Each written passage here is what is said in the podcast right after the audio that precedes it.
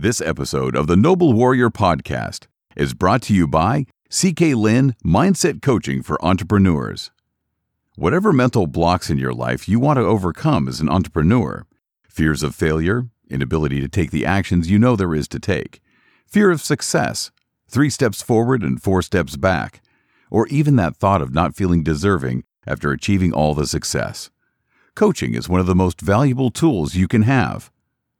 It's an investment in yourself, and it can yield some of the highest returns. CK Lin has the skills that will empower you to achieve the most accelerated results you've dreamed of. To help you get started, CK is offering podcast listeners a free strategy session with him, a $1,000 value. Visit talkwithck.com and schedule your free session today.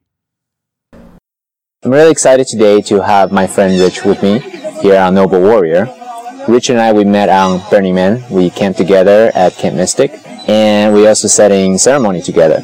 And right away, I felt a internal draw towards his presence because who he is to me, something that I truly admire in people is his ability to be fully present and to be playful under any circumstances, including difficult ones like Burning Man, like ayahuasca ceremony. So, welcome to the show. Thank you so much for being here. Thanks for having me. Um, it's an honor to be here. So, you actually have a really compelling story of how you came to this world. Can you share with us a little bit? Uh, why don't we start there? Yes, for sure. So, most people don't know this about me. It's pretty uncommon knowledge, I would say, but I was born in jail. And I feel like since that point, I've been on a path to liberation. Maybe being born in a cage kind of has inspired me to to move beyond that pla- that cage, to grow into uh, a different existence. Hmm.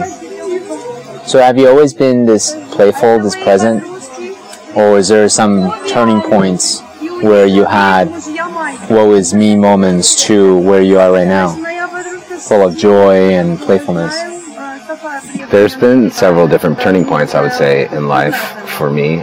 So many. So being born in jail uh, was obviously my first entry into the world, and, and I feel like as a child, we're born into the world as this playful new being in discovery of a new planet, a new place, of a new body. Everything is new and exciting and, and inspiring, and we're in this period of discovery. Now, I don't know if it's fortunate or unfortunate for me, but it was just my path. I don't want to put any judgment on it about whether it was or was not. But I learned to read and do math at a very young age. And I think that sometimes those things structure our brain in a way because we start to know things and label things. This is number four. This is number five. This is six. This is math. So once we start to put all those labels in and start to um, kind of cage our being into knowing these different things, I think that we start to restrict ourselves and we start to build our own prison of our own making, but also of different people's making. So, like our society, our friends, our family, mostly our family and school at a young age kind of put this is how you're supposed to be. This is what a good person is. You want to be a good person, don't you? It starts to be all this pressure. And once we start to form those patterns and relationships with the world and with ourselves, we start to restrict who we are because we don't we're no longer in discovery of who we are. We have to be a certain way. We have to act a certain way. We have to do certain things. And that's when we start to to grow up which means what? That we have all these preconceived notions that are fully loaded with different concepts that mean x y and z. So we're no longer in discovery. We're no longer playful. We're no longer in the moment. We're like thinking about what we have to do or be. So i think it's fascinating um, to think of things in that way. So, was there a turning moment for your life to realize that, hey, I've been deeply programmed to think about an outcome driven life? Right? When I have this, then I'll be happy, this and that. To say, oh, wait a minute, your life is happening right now. Let me actually deprogram myself.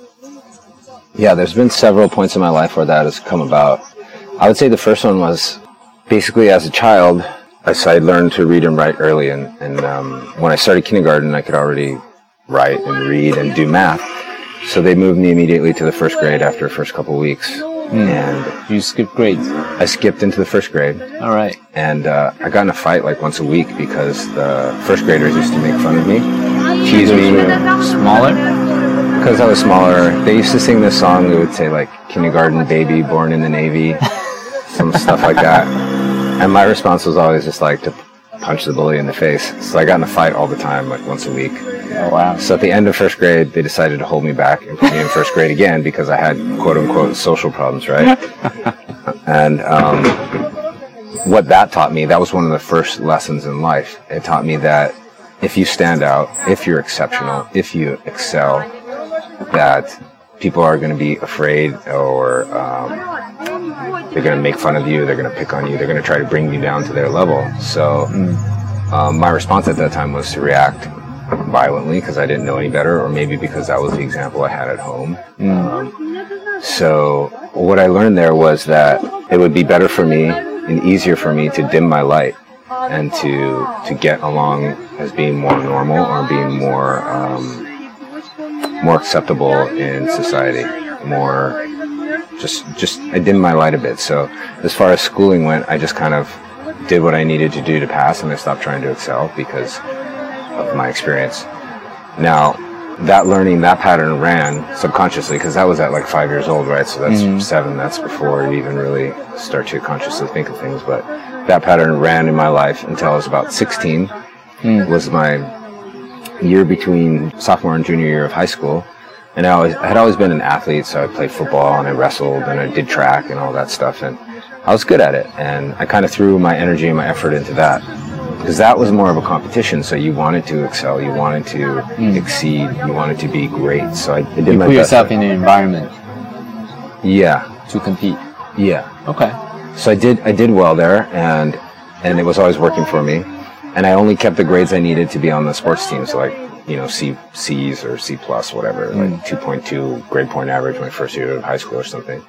But then something clicked in me, and I decided, hey, I think I want to go to college. So I told my parents that in the summer between uh, sophomore and junior year, and they were like, yeah, right, man, you gotta go two point two. I don't know. And I was like, well, we'll see. So I clicked into high gear, and I, because basically during school, even though I was smart and I would just pass all the tests very well, but I wouldn't do any homework because I was always interested in sports or playing or something. Hmm.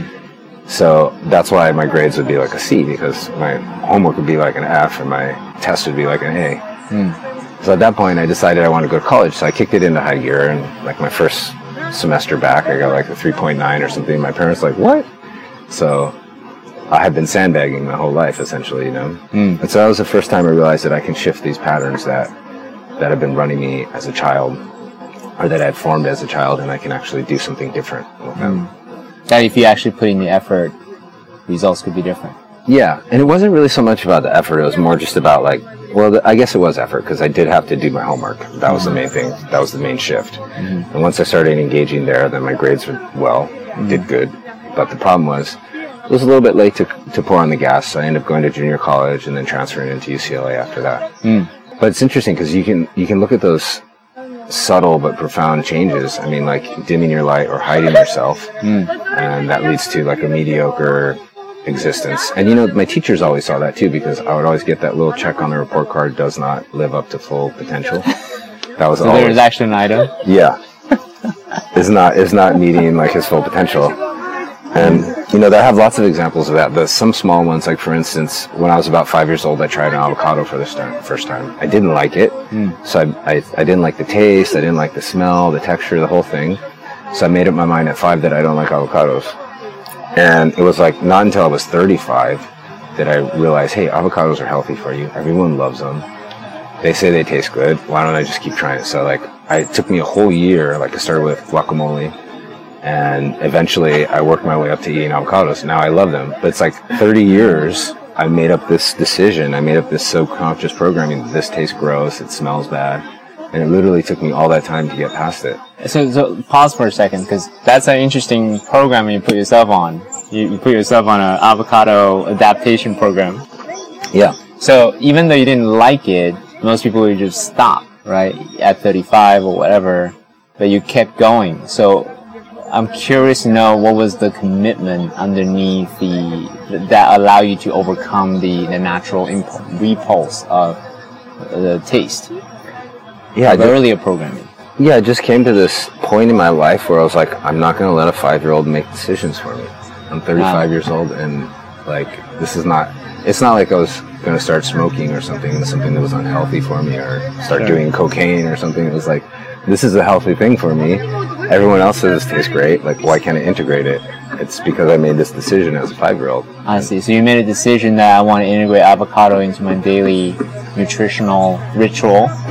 Consciously. So consciously, even though I don't like it, I'm gonna spend a year to get to the point where I actually can like it. I love it now. That's that I love it. Yeah. That's, that's fascinating.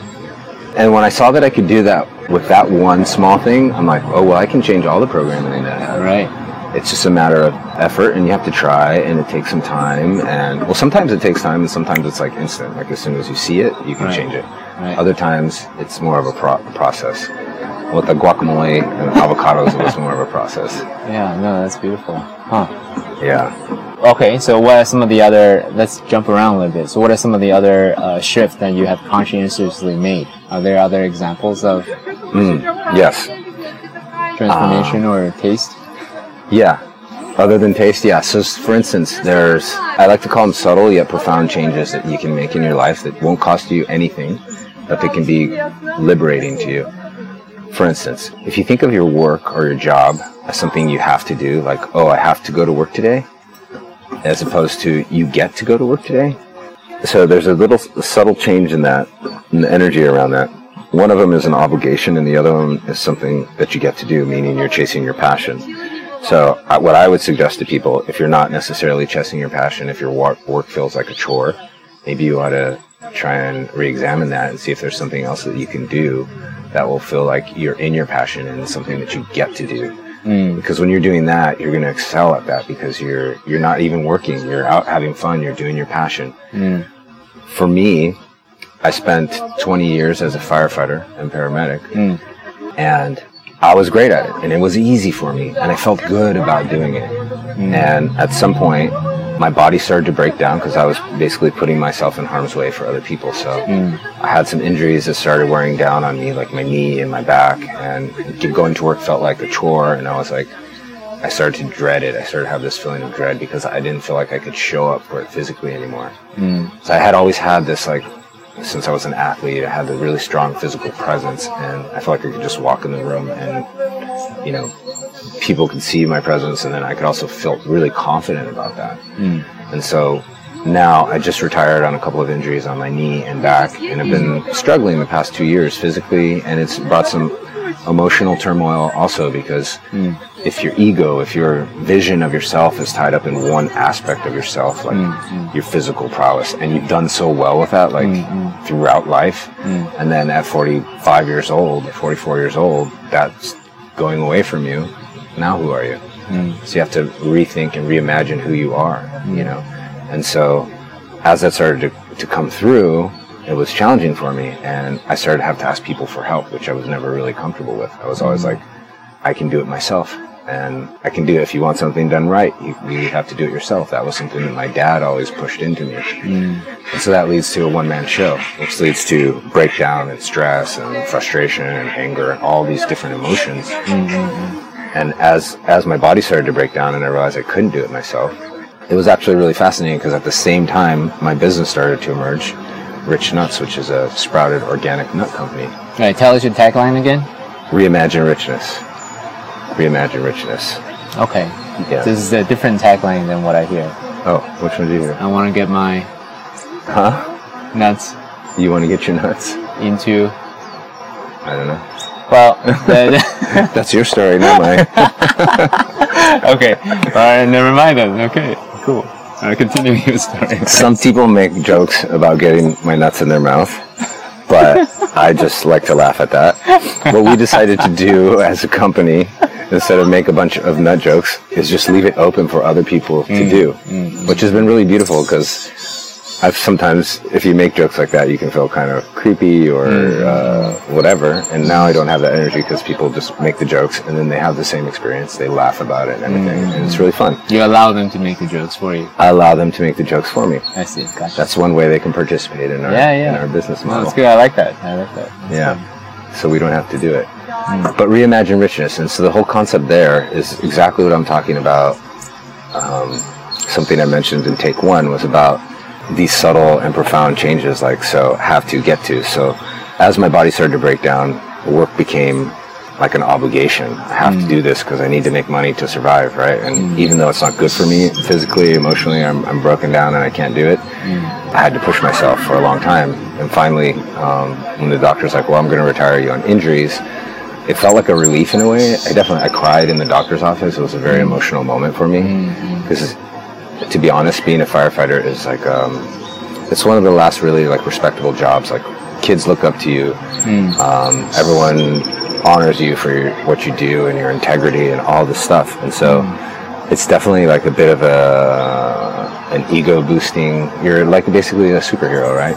When, in the time of need. A real life superhero. who do people call? They call the fire department. You come and you make things better. Hmm. So as that started to fade away, and part of it was I, I developed this uh, sprouting nut process, which which I use in my product. I developed that for working as a firefighter because we could be out there six or eight hours fighting a fire, carrying hose up and down a hill, hmm.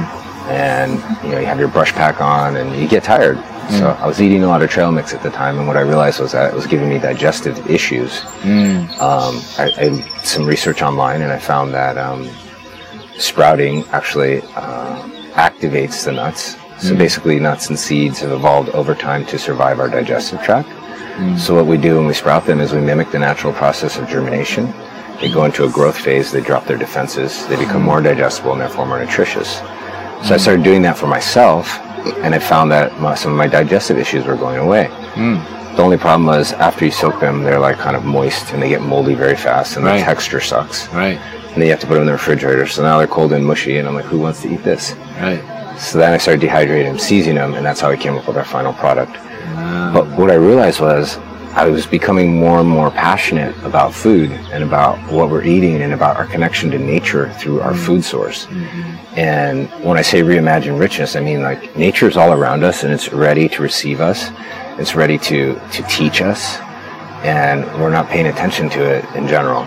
We're just mm. kind of running around doing our own thing, trying to make money, trying to pay the bills, trying to compete with each other. Mm. And I think that when I talk about reimagining richness, I mean like if we can reimagine what it means to be rich, like mm. rich in relationships with friendships, rich in connection with nature, rich in being present and having everything you need through network as opposed to I gotta buy this, I gotta outcompete my neighbors, I gotta I gotta do do do do. You can just be and be comfortable with what you have and who you're with and who you know and spend your energy cultivating those relationships and growing and building from there. One of the things I think that's helped set up this paradigm of competition has been the way we play games. For instance, Monopoly. This is one of the biggest games in the whole world. And the goal of Monopoly is to raise the rent on your, your friends, your neighbors, the kids on your street, bankrupt them, and that's how you win. So that fundamental paradigm setting concept of competition is built in from a very young age. And then we go out and we live our life and we push that competition into the game of life. And then we have the world we, we see now. Right. I mean, following that same thread, if you really look at the game of economics, if you just look at, you know, what do the companies pay attention to? Revenue, profit, profitability. Mm-hmm. What do the countries look at? GDP. Right. So ultimately, it comes down to whoever has the biggest bank account wins, Exactly. and that is the metrics that we've been programmed, you know, our whole life. Exactly. Yeah. and that's why I'm really into gaming and, and being creative. And so, just for instance, I created this game. I forgot the feathers. I'll show you later. But I created this game called Get Rich Nuts. It's kind of like an interactive Where's Waldo. And I mm. played it at Lightning in a Bottle the last two years. Mm. And basically, I noticed there was this phenomenon of totems, and they're basically like each group will make like a, a stick and it has like some sort of light on top or something on the top that's basically unique to that group. So, like if you go to the bathroom and you want to come back and find your friends, you look for their totem. It could be a mm. jellyfish or a rabbit or a carrot, whatever. And I noticed the phenomenon, and I was like, oh, I wonder if there's something we can create that will interact with that. So, what I did was I created a totem that was a dream catcher, hmm. and in it it says "Get rich nuts." And then I talk about it at my at my talk I gave in the Learning Kitchen on how to sprout and make nut milks and I also put it on my you know Instagram channel and stuff like that. And and and then when I do sampling at the event, I tell people about it. Or if people run into me with it and I'm talking to them, I tell them, okay, you want to play a game? You're active now. So basically, they find me with the totem. It's a win-win game. It's a paradigm shifting game. So they find me with the totem. They win a free bag of nuts. That's what they win. And what I win is I get to catch their wish for peace and hang it in my dream catcher. Hmm. And the way I do that is I have these laser cut wooden feathers. They write on there their wish for peace, and then we tie it up in the dream catcher. I love it. Yeah. And, Wow. and then at the end of Burning Man, I put them all in the temple and they get ceremoniously burnt and, hmm. and released into the ethers. And what I found and what, what I'm winning, so the brand wins like the content for all that. So that's a win for the brand. A win for the kid is the, or, or the contest, you know, player is the bag of nuts. And the win for me is to sit down with these kids and get them right for pit, a wish for peace. And they usually have like this really authentic moment. And it's really inspiring to me to see them um, connect with someone in their family and what they know about love or peace and share that. So it's really beautiful. Thanks for sharing that. Yeah, I it's love it. it's really special, actually. It's very moving. So let's actually talk a little bit about courage. You had quite a life, and Mm. professionally, you chose the well.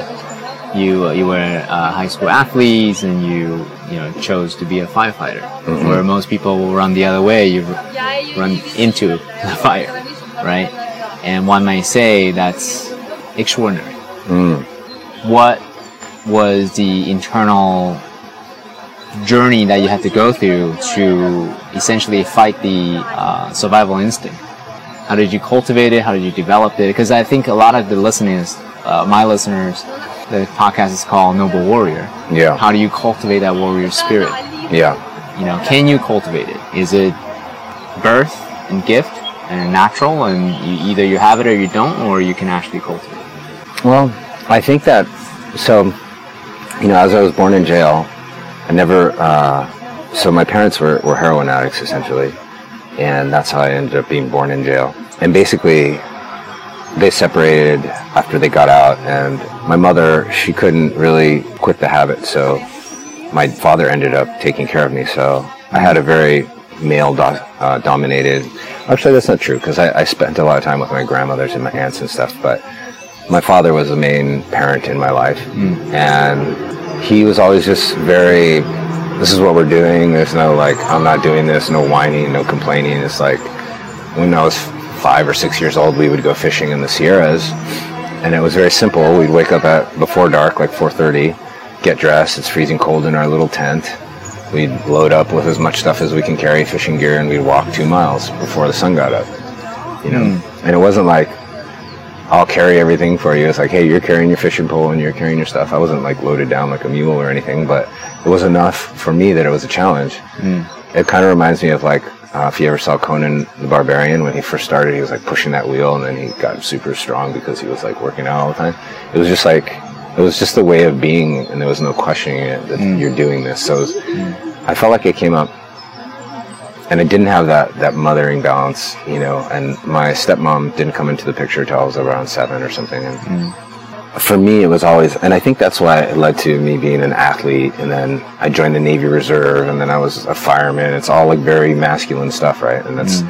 that's the way I've shown up in the world. And I think that um, it was just kind of the way I didn't know anything different. You know, there was mm. no like softening or, or or babying or any of that stuff for me. I never remember being baby. So I just kind of existed that way and no asking for help or any of that. Those were all like to me being babied or something, you know. So now as I went into the fire service, you know, there's a lot of training involved when you go into you practice on these different fire um, scenarios and stuff. And to me it was just really exciting. It was more like doing sports, you had the right protective gear, you had the right training, you knew what to do. So it never really felt very scary to me, even in the very beginning. and I found this is where it got really fascinating for me as I was transitioning out of the fire department and into being an entrepreneur. Hmm. That was really scary to me because I had no experience in that, and I was just like felt like I was completely without a team. You know, I was just jumping into this realm of creating a business and trying to make a living hmm. from selling this product, and I had no experience, and I felt I was more afraid of that than going into a fire, to be honest. Hmm. And so it's fascinating because most people are like, "Oh yeah, you just do X, Y, and Z," and I'm like, "Okay, well, it's a totally different experience." And so I had to learn to, as my masculine, my, my masculine prowess was like diminishing. I had to really hmm. learn to come into balance with my feminine side, which is more about collaboration and building a team and not being in competition, but like, how can I find partners that will want to build this with me, want to build something special, something different, something unique. It's like my whole my whole take on business is to bring in more than just the bottom line. You know, it's like people, planet, profit. To bring in balance, to bring in mindfulness um, with our business. What is the impact of our product on the world? How does it affect the people that make it? How does it affect the people that grow it? So to bring all of those things in makes it a lot more difficult than just like what's the bottom line Right. because you're actually accounting for all those externalities that most businesses don't. Right. You know, pollution, Right. um, carbon footprint, uh, all of those things. So we're working to reimagine a world where businesses think that way, and we want to see like we're inspired by some businesses that are showing up that way, and we'd like to continue that effort and grow that effort. So if you don't mind actually going to a little bit more the journey from the unpacking that in the, that internal shift, right? Because hmm. I'll share my personal experience with you. From my point of view, I was raised by tiger parents, super masculine. Basically, you don't have an A, you're nothing. This is not what they said, but that's my interpretation of what they said, right? Mm-hmm. So, in hindsight, looking back, I understand why I developed this very almost like cynical or bitter view on life. Hmm. Because if I don't have the results, I'm not worth the love. But essentially, that's my internal viewpoint of life in hmm. general. Hmm. That turned me more bitter. That turned me more uh, brittle as well. Because then I have to achieve this outcome, otherwise I'm worth nothing. So I'm very fragile in that way, Mm-hmm. right? So curious to know, from your point of view, with your experience, how did you go from a very masculine environment and now merging into more unharmonized with you, as you said earlier, the more feminine, the collaboration, the, the asking for help? Because that, I'm sure, is a journey in itself, right? It wasn't natural, it wasn't easy, it wasn't, you know, what you were trained to do. How were you able to do that? And how were you able to actually do that successfully? Yeah. Well, it's been a process for sure. entrepreneurship uh, to anyone listening to me is one of the, the ultimate transformational process Yeah. yeah if you want it to be transformational process. It's a path of personal discovery. Oh, for sure yeah yeah yeah And you know, it, it's all per- perfect. It happened at the right time as I was, you know, as my body was breaking down. And really, I was forced to. The way it happened, I was, I was, I had no choice. Like physically, sometimes I couldn't get out of bed. My back hurt so bad. Like turning over and going to the bathroom was like a challenge. So I had to start learning to ask for help. And with the business, what I realized is there's so much stuff going on. And some of the stuff I'm not really good at and I don't really need to do. So I had to ask people that were better at that to take that part on and being physically incapable of doing some of that made it where it was completely necessary for me to ask people to help me. And um, I cried a bunch. I did a lot of ayahuasca ceremonies. so that helped That definitely helped. okay And actually, so here's a really good realization that came out of an ayahuasca ceremony. Since I had never done any type of entrepreneurial work or sales, I didn't really know where to start, and it felt like when I was first trying to sell, it was I was I was getting kind of unnatural, hmm. and I would just try to force it. Hmm. And in the ceremony, the very clear insight came through to me. It was like, when I think of sales, my concept of sales is like a used car salesperson. Hmm. When I think of that, like my body is like no, and it shuts down. You know, And I didn't want to be that, but that's the concept I had in my head of doing sales. So the guidance I received from the medicine was basically like, let's look at this a different way, something that you love to do, something that you're passionate about. For me, that was educating, informing, and sharing. Hmm. And when I'm doing those things, I feel alive, I feel passionate, I feel like, oh my God, this is what I'm born to do. right So I was able to make that internal shift, and as soon as I made that internal shift, and you also made it fun too and it made it fun. Yes. yeah. Well, then it became fun, and hmm. then fun couldn't help but happen because I was in my passion. Hmm. It's just like I didn't even have to make it fun; it just became fun, hmm. and then that reflects in the work. Otherwise, it feels like I would get like very robotic when I'm trying to sell to you, and then people would sense that and be like, "No, I'm good," and just not buy. But once I made that shift, it was really powerful. And literally the next day, so that was Friday night of ceremony. Saturday night, a friend of mine came to the ceremony and she's like, "Hey, would you like to give a talk at the Do Lab? I run the Learning Kitchen, and if you want to put on a presentation about sprouting nuts, it would be great." And I was like, "Wow!" Literally, I made the shift in my mind. Okay, I'm going to start educating more, mm. and the opportunity arose. So I mm. said yes. And that was last year. So I gave a talk at the Learning Kitchen. I created that game, Get Rich Nuts. Mm. Uh, I had 11 winners, and it's like 11 beautiful moments, authentic, real moments with people. Like those are, to me, the gems of life, the gifts of life. You know, and you can't ever really have those unless you're being present and, and in the moment. So I mean, that that was that was a big part of the transition for me. Was about this is about education and information, and, and even fascinating, fascinating as it may sound. I don't know if you're familiar with Toastmasters. Yeah. Yeah. So about three years ago, I was still a fireman, and I was maybe four years ago, three or four years ago, I was doing, I was working as a firefighter, and I really had no reason to go to Toastmasters other than I thought it sounded interesting, and I had some discomfort around speaking publicly or, or sharing my thoughts with people. And I randomly went into Toastmasters, and um, I loved it, and I had a great time. So Well, I mean, it's you don't just open a door and like, oh, I'm sorry, I stumbled upon a Toastmaster meeting, but you actually sought it out. I did. A friend of mine. yeah. Well, I mean, a friend of, I mean, but I had no purpose to do it. Like, I wasn't like, I'm doing this for work because I have to do sales or I have to Oh, okay. do anything like that. Like, some people go in there for a reason. Got it. The only thing that had ever happened was a friend of mine in the fire department had told me about it, and he had done it before he got hired to practice for interviews.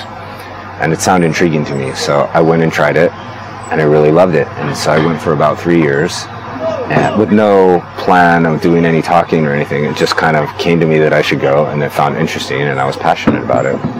And now it turns out that I'm doing public speaking, I'm doing your podcast, and all those things that I was learning were for a reason. And I had no idea why in the beginning that I was going there. But it's always like there's a divine plan in place that starts to click in. Hmm. So, and then, you know, doing public speaking and putting on workshops, I feel like as far as my role in the brand, that's going to be my role moving forward. Right, Building- evangelist. Building the brand story. Yeah, sure. And really, like, my goal is to connect people back to nature because I feel like we've lost that connection. Mm. So, with each of our products, I want to break down, like, these are the ingredients. And I don't make the, mean to make this into a large commercial, but I think it's really important because it, it shows a lot about my concepts and, like, my view of the world and, and how we can make this a better place for all of us, a better Sure. experience. Mm. So, I think that reconnecting people with nature through teaching and showing, not only just talking about or reading, but like creating video content. Like I went to the maple syrup farm, for instance, two weeks ago in Jackman, Maine, hmm. which is about 10 miles from Canada. It was super snowy and covered in, in snow, like four feet deep. And basically I learned, and I'm going to create some content around this, basically how to, I just need to edit it all down, how they get the sap out of the tree, pump it over, well, they call it the sugar bush. So how they get the sap out of the sugar bush, and then they distill it down into maple syrup, and it's a whole process. And so I went through that whole process because I think it's important for people to know that and to have the transparency to see like where their food comes from, not just the store, but there's a whole story behind it, and the transportation and the whole the whole thing. So what I really want to do is be mindful of that and share that with with people. And so for each ingredient, for each part of our process, for each product, there's a whole rich story for me to tell there. And so, you know, learning to speak and to communicate and to be articulate about these messages that have been coming into my sphere. I think that's part of what I'm here to do. And I feel very passionate about it. So Yeah. that's, that's where it becomes fun. it. So I have a question about. By the way, did you answer the question about cultivating warrior spirit? I kind of didn't feel like it was a choice for me. You know, it's just always, well, with my dad, there was no, It wasn't a choice. I guess my dad instilled it in me at, at a very young age that there's no there's no whining about. I mean, he he would let me cry when I had to cry or whatever. It wasn't like don't cry or anything like that, but it was always just do or do not. No no BS. This is what we're doing. Get Ma- up and let's go. Very masculine um, way of caring. Yeah, Yeah. for sure. So you also touch about uh, upon a few points about essentially you just follow your curiosity, Yes. and it later on turned into be really helpful, right? The skills of public speaking, the sprouting, the you know tapping in, you know, allow yourself to cry, Mhm. all these things. So how do you?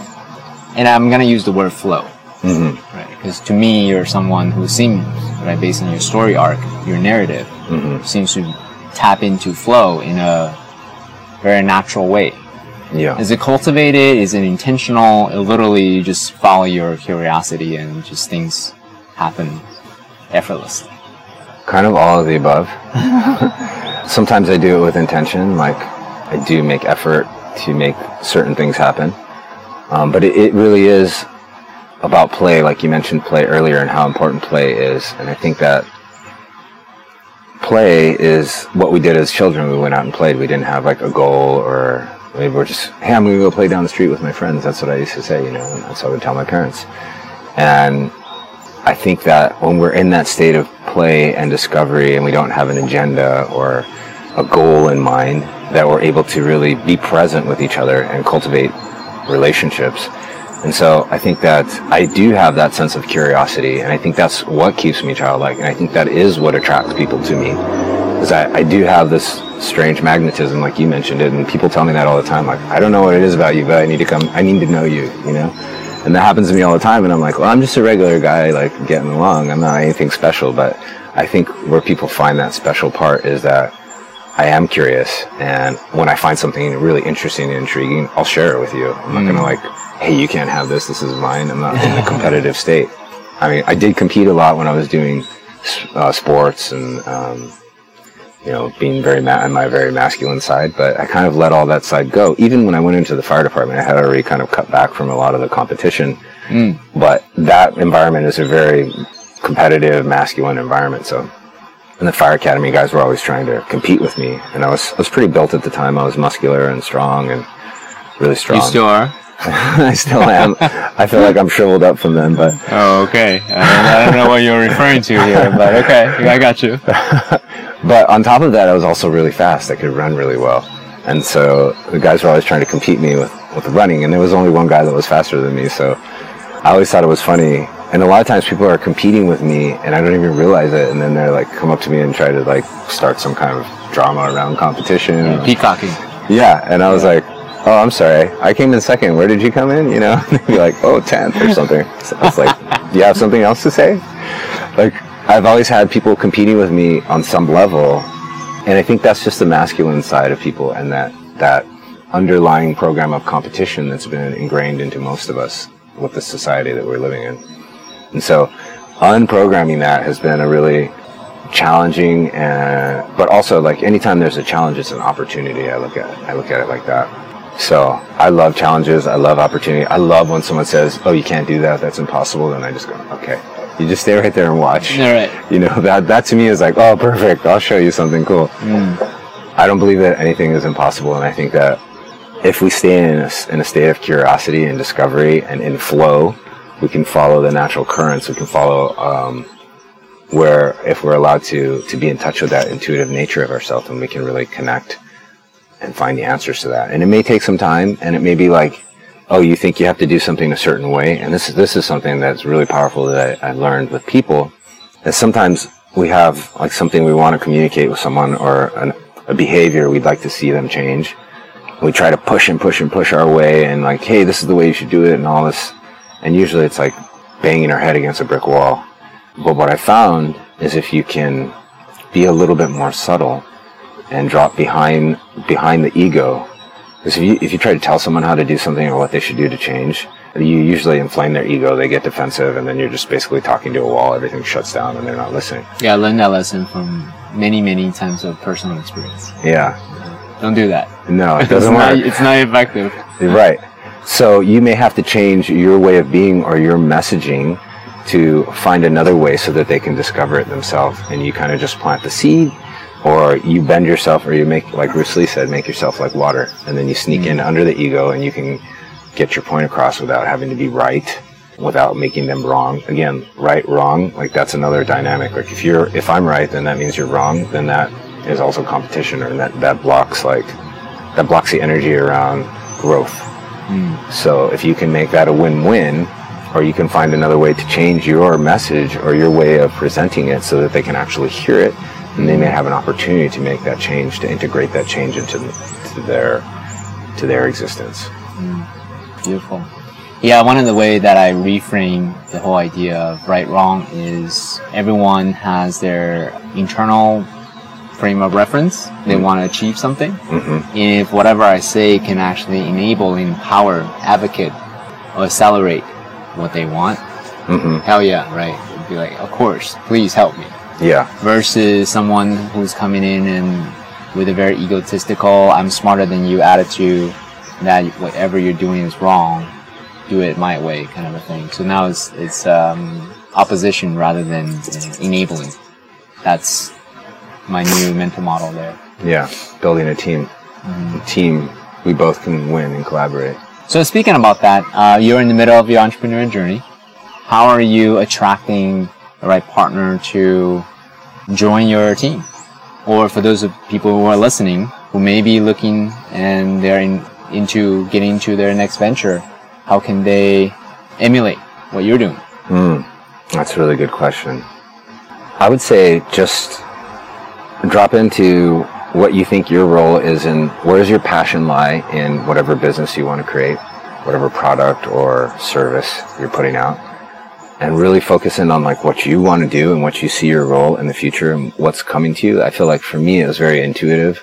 Like my role is going to be the brand of the voice. I kind of envision myself like when I create this content, I like to wear kilts and uh, kind of dress in a military style um, theme because I really believe in myself as a peace warrior. And so my message is a, what, a message of peace. Like if I'm a noble warrior, I'm a noble warrior for peace. And I want to imbue that into our brand and into the culture of our business and into the culture of what we're trying to create in reimagining richness. So I see myself as kind of like my own take on it, but kind of like a, a Steve Irwin. He used to share a lot about plants, you know, the croc hunter. Right, right. I mean, he used to share a lot about animals. I want to share about plants and about, mm. you know, the beautiful properties of, say, turmeric, what it can do for your body, or mm. maca, or bee pollen. These are all ingredients that we use. Mm. And I don't know everything about them. I'm not a botanist. I don't have all this knowledge. So it's just a curiosity in me. And as I go and discover these processes of how they're built, I want to share that with the world, with whoever wants to listen, whoever wants to know about their food. And so my role I envision is creating this content, traveling the world, getting down to the farmers levels and like not only um, ha- having them relay their story for us, so uh, but also adding more value to their life by helping to create co-ops so that we can really sit and listen to what they want or what they need to improve their their life. I don't want to feel like I'm this outsider Westerner that's like, oh, you guys all need water or shoes or education. I want to sit there and create an, uh, an opportunity of true listening where I can hear what they have to say. And we actually have enough capital to make donations or to, to help bring new things in, then we can do that based on what we've heard from them. So it's like building a real, actual, cultivating a real relationship. Right. So Enabling what they want. yeah, Yeah. not just telling them what they want. Right, right. Yeah. Here's what you need modern technology. Yeah. All right, see you guys later. Yeah, listening, truly listening, and I think that's going to take years to develop, but that's exciting to me. Hmm. But so knowing what my role is, I, I feel like that's my role, and also like we're really big on supporting regenerative agriculture, which doesn't really have a commercial existence at this point, but it's starting to come on. It's a new movement.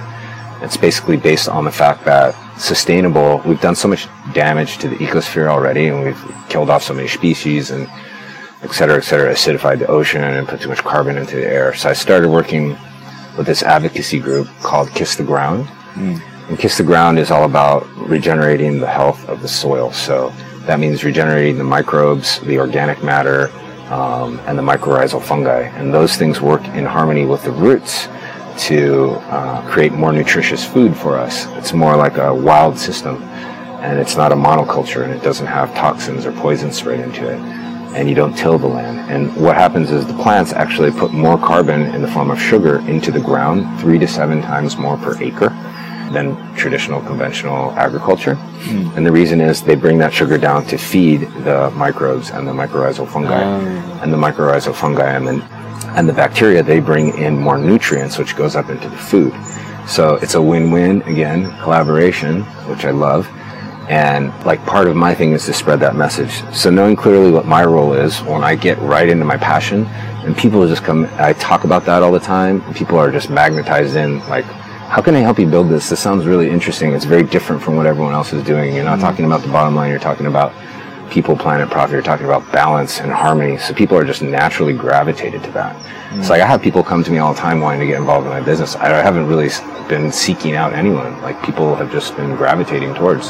So when you when you're in your passion, when you're in your flow, then those things just come into your world. And then for you, for me, I'm like always like, yeah, everyone's on board, and that was part of my um, something that I had to work on because I didn't have enough discernment to just. I was just happy that someone saw my idea and thought it was great, you know. So the first partner I had in the business, we weren't really in alignment with values, especially in, in integrity. And so I, it took me some time, but I, had, I realized that, and I had to like separate from him. So now I'm more mindful of that. And when I bring a partner in or someone that's going to collaborate with us, I suss out a little bit better. Is this person in line with our values? Because that's the, the first part. How do you do that?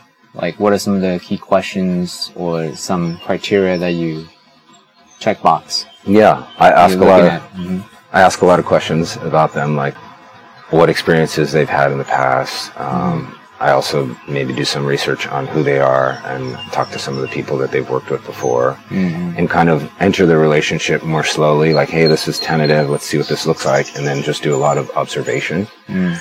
I feel like sometimes if you ask too many questions or point out too many things, then you kind of tip people off and then they'll start acting in a different way just to kind of know that They know what you're seeking. Yeah. So they, they answer the, right, behave according to what you're looking for. try and please you or to try and make it seem like they're a certain way. So I figure if you just let people do their thing and kind of observe them and be like, okay, mm. I really like the way they're doing this. And you can bring some attention to it and you have to really think holistically because we're all have our flaws and our weaknesses. For so sure. It's not like if they make one mistake, they're fired or something like that. It's not that way. Mm-hmm. Mm-hmm. But you have to really evaluate over time and then you can give them some guidance and see how they do with it. And if they're still not coming around, then you have to really know when it's time to separate.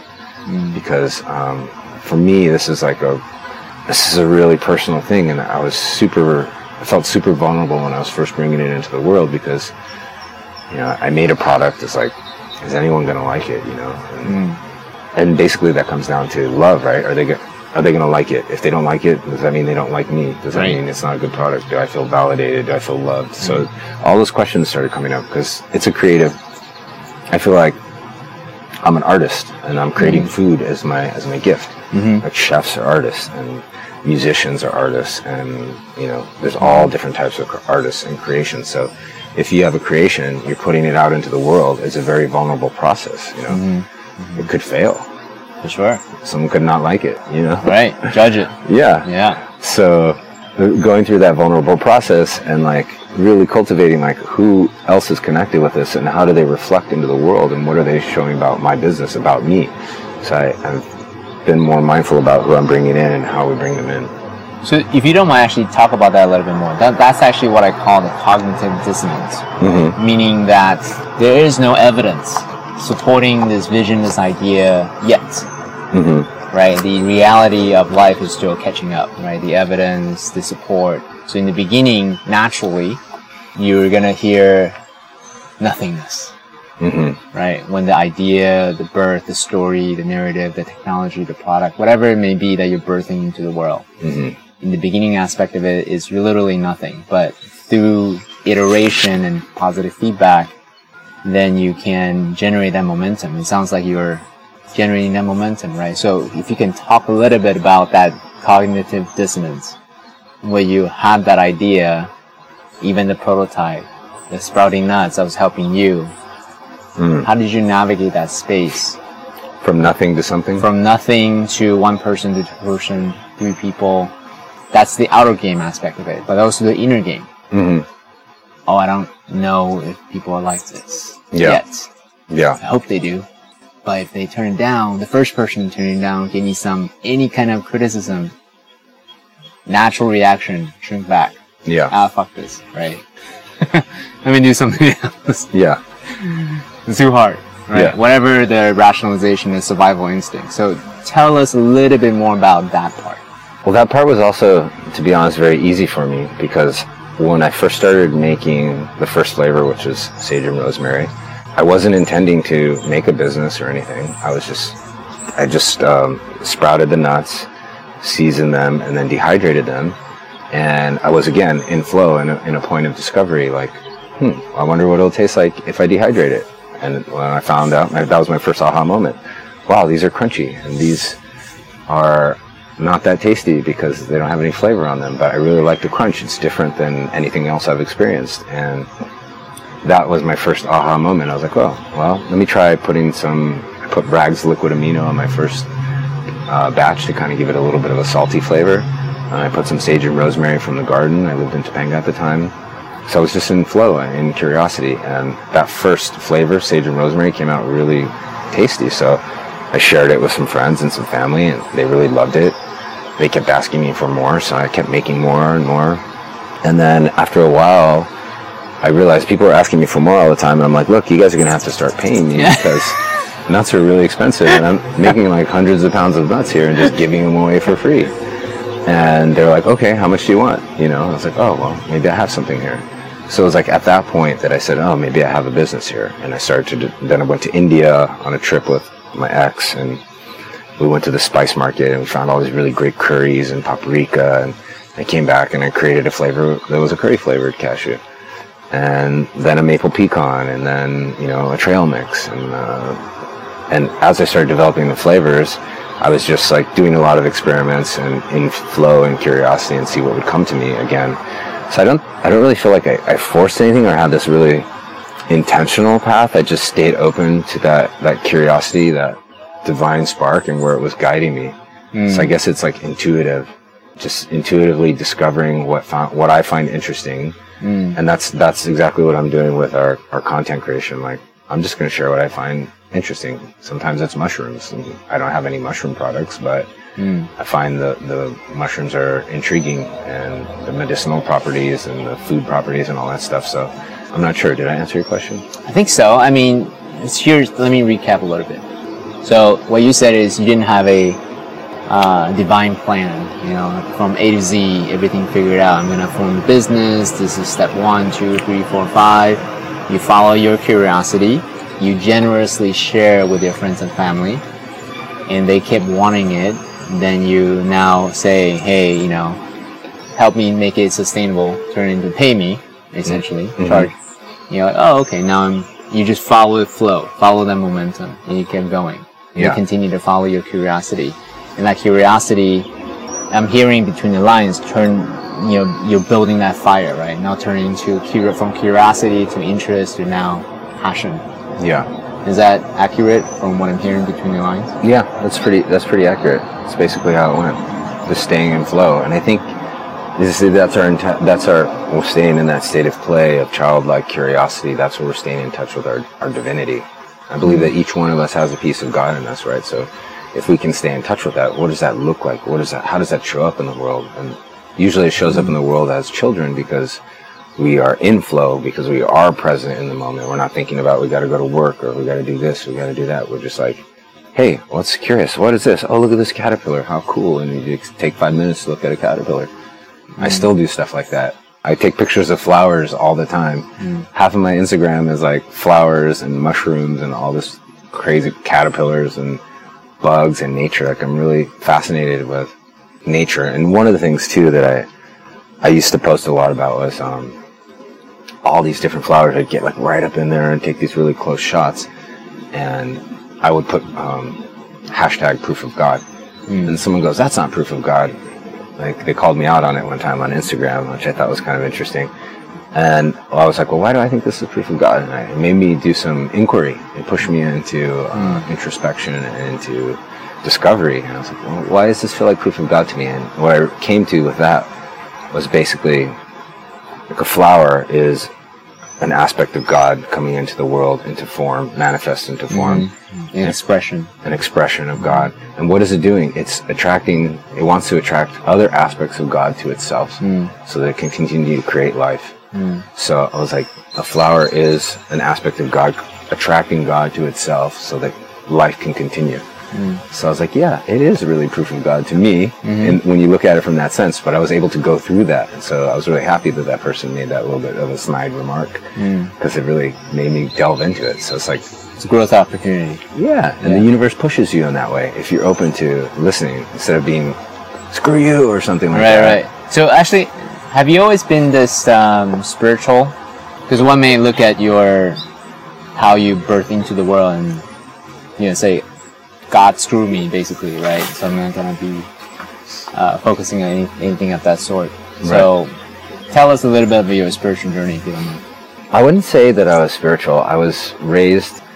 I mean, my parents sometimes went to like Christian churches and stuff, but they weren't super religious. I would say um, there was periods where my stepmother went through stuff like that. But I always went to like Christian school. After my kindergarten, first grade experience, when they were going to hold me back into first grade, my dad took me out and put me into a private school, which was Christian, and they practice uh, corporal punishment there, so you would get swats and stuff Oh, like nice. that if you misbehaved.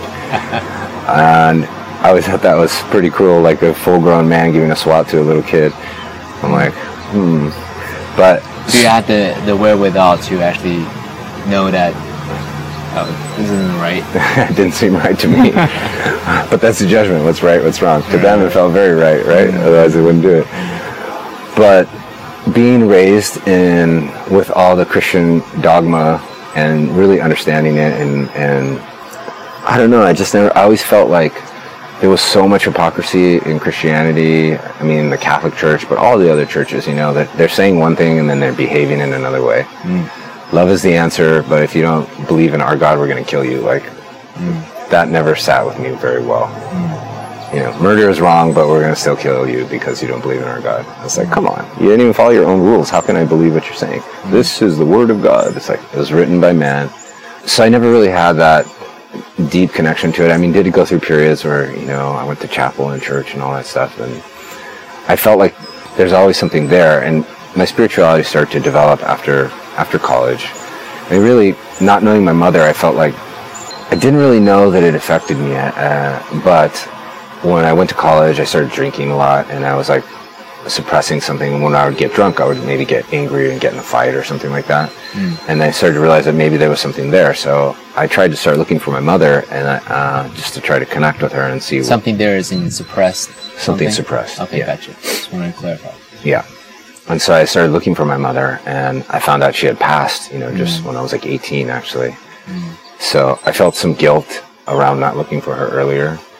Uh, I also felt some like sadness that she, and some anger towards her because I was like she couldn't give up drugs to like you know have a relationship with me. Mm-hmm. But in the end, and through ceremony and actually a lot of meditation, I found that I really um, was able to come to a point of compassion for her mm-hmm. um, because I know she was doing the best she could with where she was, and she had all this damage in her life that caused her to mm-hmm. live that life and to struggle her whole life with, with you know drug addiction.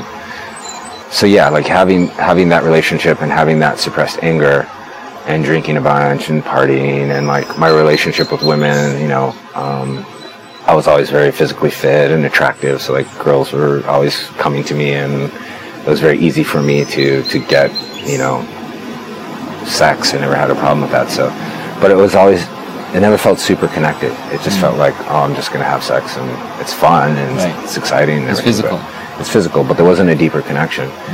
And I think really when I when I had like my and and I had like this set mindset of when I get married, I'm gonna date the girl for a certain amount of time, then we're gonna be engaged for a certain amount of time, then we're gonna have kids, and it was like this whole the programming, right? And so I got married, and it didn't work out, and I got divorced, and that was like in 2009, and that was a huge breakthrough for me. That really helped me come into contact with my spiritual side. Um, At first, I just kind of let loose and traveled in Europe and partied, and that's when the Pink Bunny came out and I started partying a lot, and then I went to Burning Man, and um, that changed something for me. Burning, there are two biggest things actually at that in that period of my life that really brought change into the world. For me, were I learned Kriya uh, Yoga, which is a type of meditation that uh, Paramahansa Yogananda brought on, which is actually interesting because we're sitting at Lake Shrine, which was one of the first places he built in the U.S. Mm. It's this beautiful sanctuary in uh, in the middle of Los Angeles. Well, not in the middle, but in Los Angeles. And what I learned with meditation was sitting still and watching the thoughts that come up and then observing them and they just keep flowing in and you're like where are these thoughts coming from like what is the basis of this stuff so actually taking the time to observe that, and then you can start to see, oh wow, this is like what my dad used to do. This is what my mom used to do, and is this really serving me anymore? Do I need to keep doing this because it doesn't feel right to me? Mm. It's like sitting and taking the time to see those things and see where they come from, and then root out the ones that are no longer serving you. Like that process has been super transformational for my existence. In the last 10 years is when I really got in touch with my spiritual side. Mm. And it was through meditation and through breath work I also practice Wim Hof technique, which is like a hyperventilation technique and cold water plunges and stuff like that. And again, very profound. I mean, you can have visions like DMT visions from breathwork. It's incredible.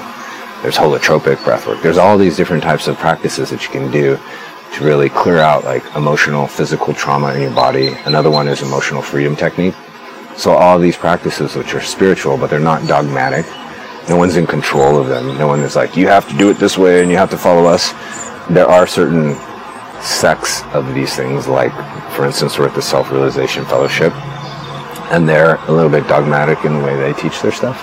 But I use the technique outside of the Self Realization Fellowship, and I have my own realizations, and no one's in control of it and how it comes through. Right. Um, You're your own master, your own guru. Well, yeah, it's a technique, and you're just getting in touch with your own godlike energy within. Mm-hmm. And how does that come forward? And for me, it comes forward with the curiosity, with the passion, with all that stuff.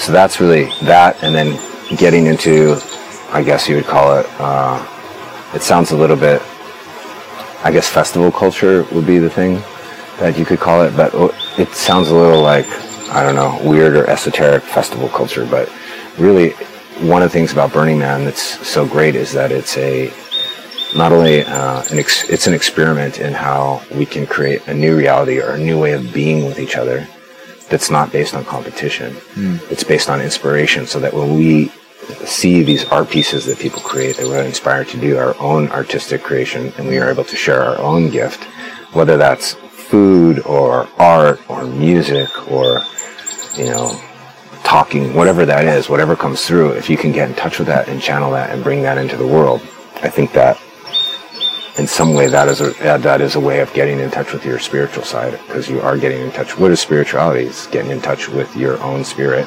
and bringing that into the world. It's like being inspired to bring your light, to have the courage to break the conventions, to not think about competition, to not think about profit. I mean, Burning Man is not profit motivated. People spend hundreds of thousands of dollars, if not more, to build some of these art cars and these projects. And what are they getting out of it? Like, they're just getting to have this incredible thing that uh, is inspiring. And so I encourage people to continue to do that kind of stuff. And that's kind of the culture of festivals. And that part, and there's a lot of unconsciousness there too, you know, and such as life such as life. Yeah. But that, that's how I would say my spiritual connection awoken, awoken was from Burning Man and from meditation, breath work. That's where I really started to get in touch with my spirituality, mm-hmm. as opposed to like a dogmatic religious type of experience. Do you feel like your spiritual belief, mm-hmm. your point of view around your place in the universe, yes. your relationship with your own divine, your divinity, yes, having that helps you navigate the uncertainty of reinventing yourself from fireman to entrepreneur, from hey having this cool widget sprouted nuts to forming rich nuts to now wanting to provide a platform for all plants. Right? You feel like having that spiritual belief is is helpful? Yes, I do because it it's again it's fundamental to the way I show up and now that I'm awake to it, or at some degree, you know, we're all in a process of waking up to our, our divinity. And I don't feel like it's a competition again, like I'm more awake than you or something like that. Some people mm-hmm. get caught up in that whole thing. it's true. I'm more spiritual. There's like spiritual bypass and spiritual ego and all this stuff. And I, I feel more awake than I have been in this life. And it's because I continue to curiously explore my consciousness and I choose to dive deeper all the time and push push myself in those ways. But I do think that that reflects in my business because mindfulness, like when, whenever I eat, I say a prayer, and what I say is, um, and I don't speak it to any certain God or any specific, you know, source or anything like that. I just say, I give um, gratitude and love for this meal I'm about to receive. I'm so thankful for all that it took to get here, from the fossil fuels, the people power, the water, the sunshine, the minerals, the vitamins of the earth, the gases in the air, the wind, the, the things seen, unseen, every single aspect that I can think of. The, the animal that gave its life, if I'm eating meat, the, the plants, um, the microbes, all of it. I'm so grateful that it's here. May it bless my mind, my body, and my soul. And like just bringing that mindfulness into my product is only a reflection of who I am as a being and where I am in my in my development. Mm. So I want to bring all those aspects into it. And it's like, I do give gratitude for the fossil fuels because I do acknowledge that most of our food, if it comes from the store, it has fossil fuels all over it. Everything that we eat is dipped in fossil fuels. Maybe not literally, but the transportation. So we have to think of that. And if we start to put that into our consciousness, then we're going to start to think of ways to solve that problem. Mm. Maybe we need to start creating drone ships that um, are solar and wind powered that mm. can travel across the oceans, mm. you know, and then they don't need people on them. So we can redesign the whole thing. We can reimagine how that ship looks like. It doesn't need people on it. It doesn't need a huge fuel tank. Mm. It just needs solar powered and wind. And then we can travel across the ocean without any, any fossil fuel impact. But if you're not thinking about that, if you're like just transporting without, you know, that mindset behind you, then you don't ever think to address that issue. Right. So yes, my spirituality is directly reflected in the way my business shows up. It has to be for me. Otherwise, I don't want to do it. Mm. And and so being mindful of that, and also my impact on these farming communities. Am I just was this an extractive, another version of extractive capitalism? Right now, we're such a small business, we're not really large enough to have impact. But once we start to have the capital to make impact, to start moving markets, to start changing markets, then it has to be about regenerative agriculture. So right now I'm actively seeking out partners that are interested in building regenerative agriculture. And the study that I read about regenerative agriculture said within three to seven times more carbon sequestered per acre, depending on the crop, if you're using regenerative agriculture. And they said if the entire world shifted over to, and that's a big if, if the entire world shifted over to regenerative agriculture, in five years we could avert the climate crisis. We would get enough carbon in the ground to avert the crisis. That was the first thing that I had read that gave me any hope mm. for our future, the future of humanity. And really, the reason Rich Nuts exists as a business is because because I believe, or we believe, that the children of this generation and future generations deserve a better earth, a greener earth, a cleaner earth, and a more just earth. So we stand behind all the the change makers, the rabble rousers that are here to, to disrupt the paradigm and to create a new planet that's better for all of us. Love that.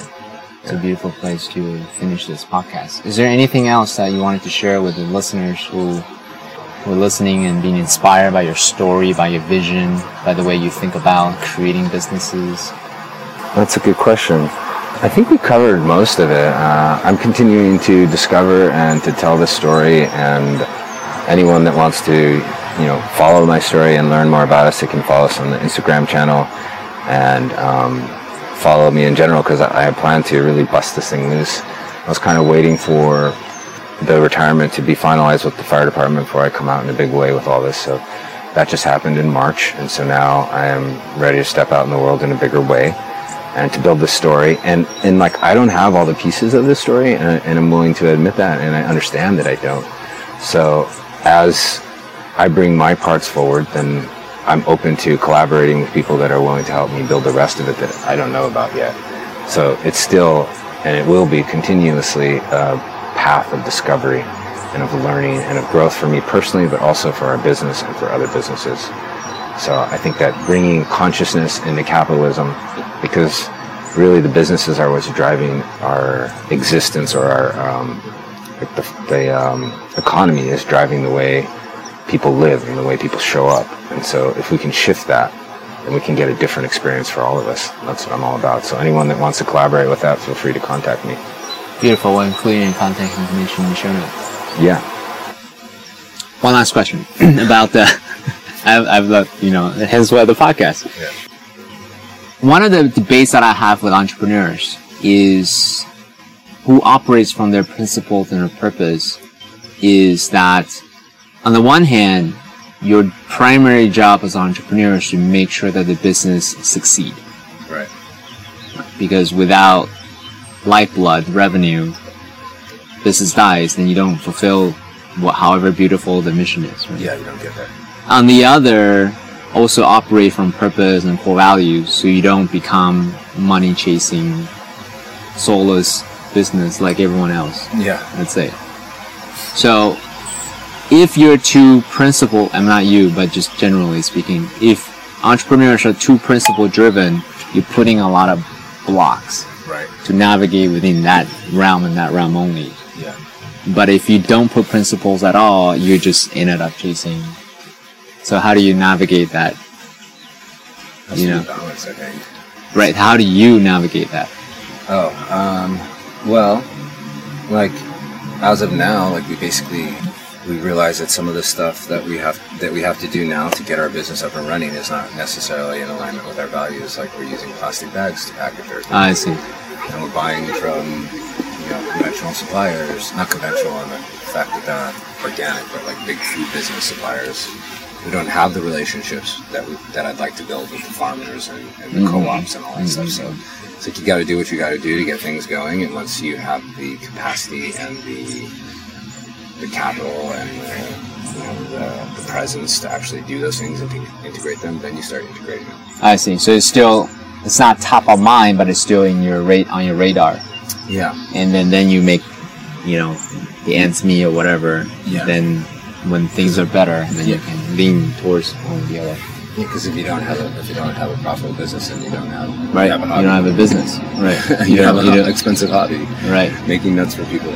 But Yeah. um, starting to integrate those things. So basically, even on our website, we put like a, I think they call it a sustainability meter. And like, what have we done to to make our Oh, you self police.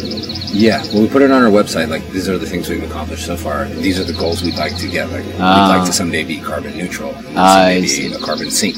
But we're not there. Mm. We don't even know actually how we're going to get to that point yet. Right. But that's the vision, and that's what we want to do. And so we put it on our website. This is the end goal. This is where we want to get to. Regenerative. This, that, the other thing. This is where we are now. What's our next step? Compostable packaging. So that way we can be transparent with Right. our, with our um, customers. Mm. We're like, this is what we want to do, and this is where we're going, and this is where we are. So that That's beautiful. Not, like over promising and under delivering, we don't want to do that either. Right. You're not lying to them. Yeah. So we want to be honest with where we are, and also we want to be clear about where we'd like to go.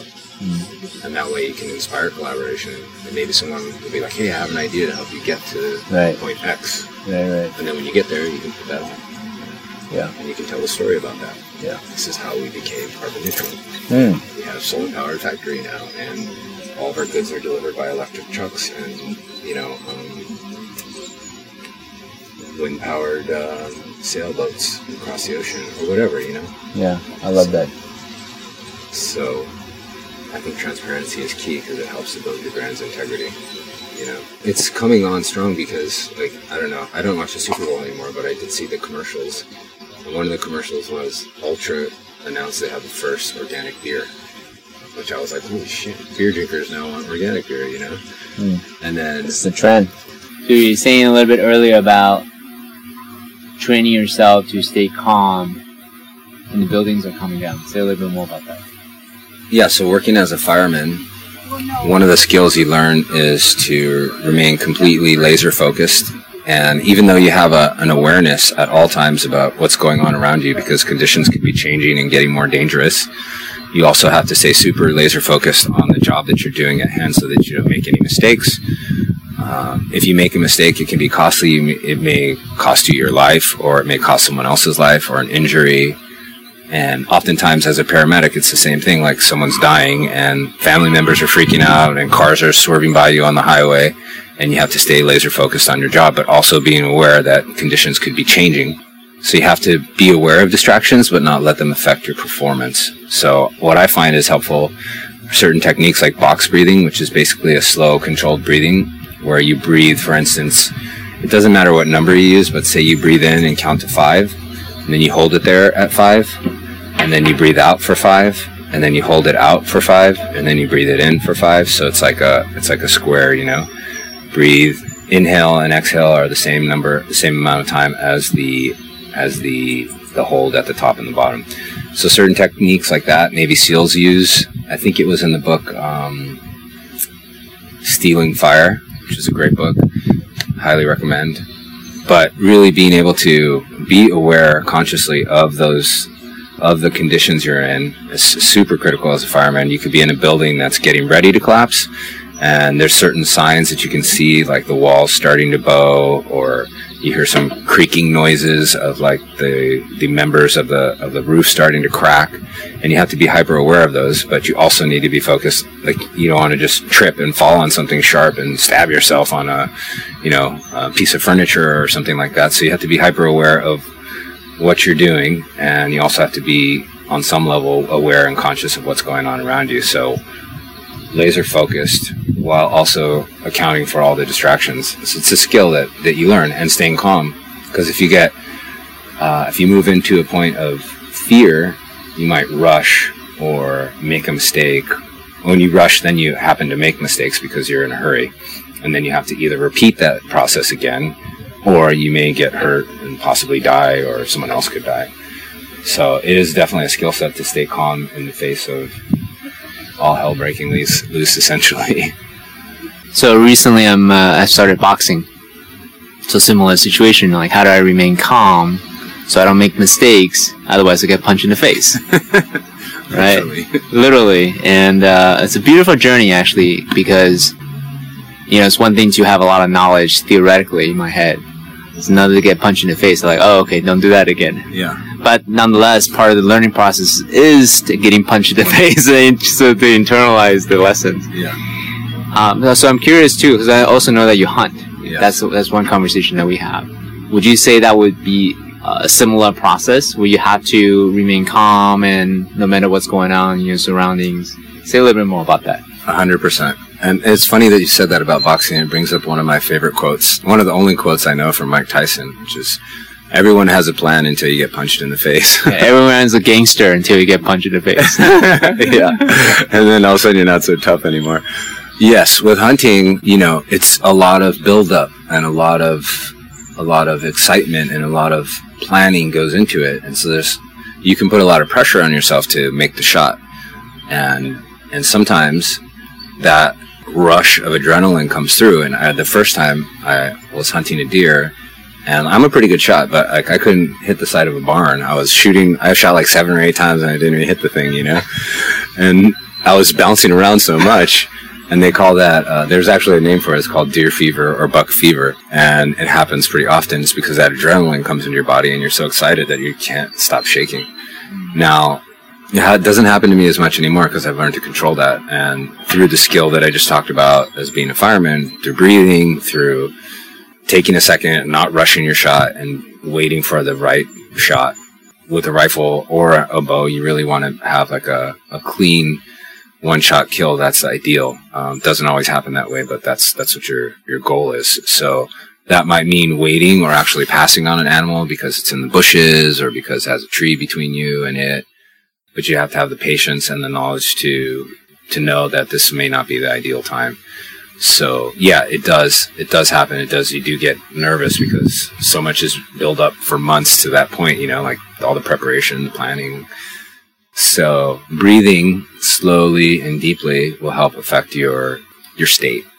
Do you feel that that's transferable? Let's say if I meditate every day for hour hours and on, right? And that cultivates my ability to fight boredom as an example, right? And then that, does that translate to hunting or firefighting or, or boxing or one must go through that process of being too excited. You miss your shot, you get punched in the face. yeah, hopefully you don't get stabbed, but you get stabbed doing, firefighting or whatever to earn that calmness of mind, peace of mind. Yeah, I definitely think it's something you can cultivate, and the more you access that place, the more it becomes accessible to you because you've been there before, you know how to get there. Whether it's breath work or whether it's mental practices, whatever it is, the more times you access that space, the more easily you can access it. And it's just a state. And like I said, the more you get there, the more you practice it. And it does translate into different aspects of life um, because it's really about uh, controlling your emotional state. Excited, if you're getting too excited, then your body dumps a bunch of adrenaline and then you start to lose control of your function because you're in the fight or flight mode. So if you can learn to cultivate that through breath work, I find to be the easiest way. Uh, through mental practices or other ways, visualization techniques, even visualizing, like say the hunt beforehand, like okay, you're gonna have this shot and you're gonna wait for it, and it's gonna be perfect, and you're gonna just take your time and you're gonna breathe and you're gonna shoot, and animal's gonna drop right away, and there's not gonna be any struggle and all that. Oh, interesting. So you don't visualize the negative, like they, they call it. Um, what's the word I'm looking for? Basically, the the anti examples, right? Hey, what do you do when the deer is not in the perfect condition, or what do you do when you're being punched, right? So you don't visualize that; you visualize the ideal situation. Yeah, I always idealize the uh, ideal situation, and I've, I've, done that with sports throughout my life and different scenarios. Um, I think if you visualize the wrong scenario, then you might end up getting that. And there have been times where I was like, oh man, this thing's going to happen and it's not going to be the way I want it to. And then sure enough, it happens that way. And I'm like, oh, I knew it, you know? so it's always a self fulfilling pro- prophecy. So you want to visualize what you want to see. You want to, you want to see the thing you want to see and you want to, you know, bring that forth. And I think that visualizing it is a good way to do that. Definitely. Thank you, brother, for being here. Thank you. Aho. Aho. All right, listeners, thank you so much for listening. If you have any questions about what we discussed, anything that needs to be answered, please go to noblewarrior.com forward slash group. We'll be happy to answer those questions there. Take care now.